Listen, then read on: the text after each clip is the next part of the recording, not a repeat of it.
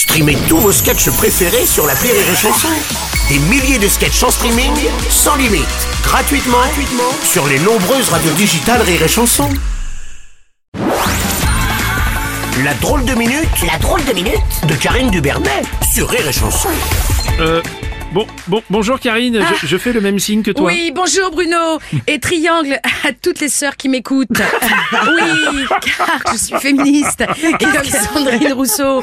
Nous les femmes maintenant on se dit bonjour comme ça Aurélie. Ah, Eh oui, oui, en triangle isocèle. Ah ouais. Hommage à notre intelligence bien sûr. Mhm. Oui, car nous sommes aussi doués que les hommes en géométrie. On peut aussi faire des parallélépipèdes. C'est plus compliqué. des- Voilà, on fait Non, aussi Oh, des... regarde, moi j'ai fait le rectangle. Ah, tu fais le pas- ouais, rectangle. non, non, Karine, bon en fait ce signe c'est un vagin à l'envers selon euh, Sandrine Rousseau, je te signale. Vagin Bah oui, bah Tu déconnes. enfin, bah, un vagin. oui. Non, c'est comme ça le vagin, pas vrai Oui. Ah bon? C'est un très vieux vagin alors Parce que Je les connais en vagin, c'est euh, c'est pas du tout, c'est pas du tout comme ça. Enfin, tu déconnes. Bah oui. L'autre fait des schnecks à l'assemblée. maman.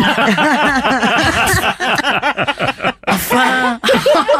Mais on n'a toujours pas de nouvelles de son thérapeute alors. alors. Qu'est-ce Bah que c'est Moi je dis ça pour elle, hein, parce qu'elle est tellement givrée que quand ils vont mettre le chauffage à 19 degrés dans l'hémicycle, elle va fondre.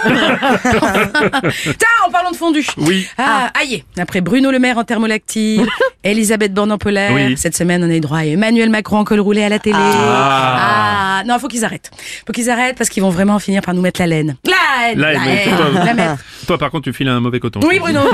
Carrément en fourrure. Fureur, fureur, en fureur. Il y en a marre. Et quand il y en a marre, mais un dama, un dama. Bah, oui, c'est vrai. Voilà, on a fait tout le champ lexical du textile chauffant. Attention quand même, hein, parce que col roulé en septembre, bah. Laine de verre en décembre. Il reste plus que ça. Vous avez remarqué que Macron, ça rime avec glaçon quand même? Bon, je dis ça, hein, je vous le lance.